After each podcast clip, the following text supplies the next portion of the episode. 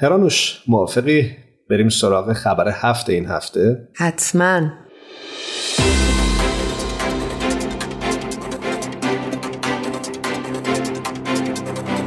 تیتر خبر هفته این هفته هست در گفتگو.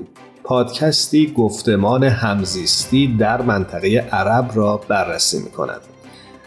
در متن این خبر اومده که در آخرین قسمت پادکست سرویس خبری جامعه جهانی باهایی دو نماینده جامعه جهانی باهایی BIC در مورد مشارکت جوامع باهایی در منطقه عرب در گفتمان همزیستی گفتگو می کنند.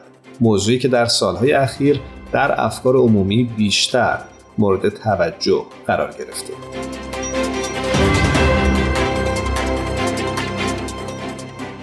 سبا حداد و حاتم الهادی به ترتیب نمایندگان دفاتر جامعه جهانی باهایی در ژنو و قاهره چندین مفهوم و ایده مرتبط با گفتگوها در زمینه تقویت همزیستی از جمله نقش سازنده دین در اجتماع معاصر برابری زنان و مردان و یگانگی ذاتی نوع بشر را مورد بررسی قرار دادند.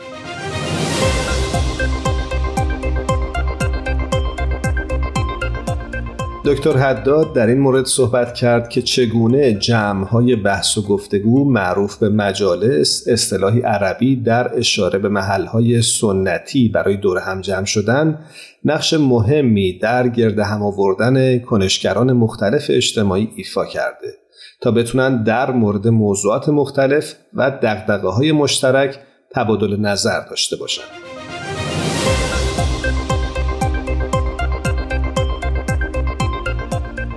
ایشون گفتن روح وحدت و مشورت یکی از مشخصات مجالسی است که باهایان در بحرین و سایر کشورهای منطقه میزبان اون هستند. دکتر حداد گفت ما شرکت کنندگانی از همه اخشار اجتماع داریم و مشارکت هر یک ارزشمند و مهمه.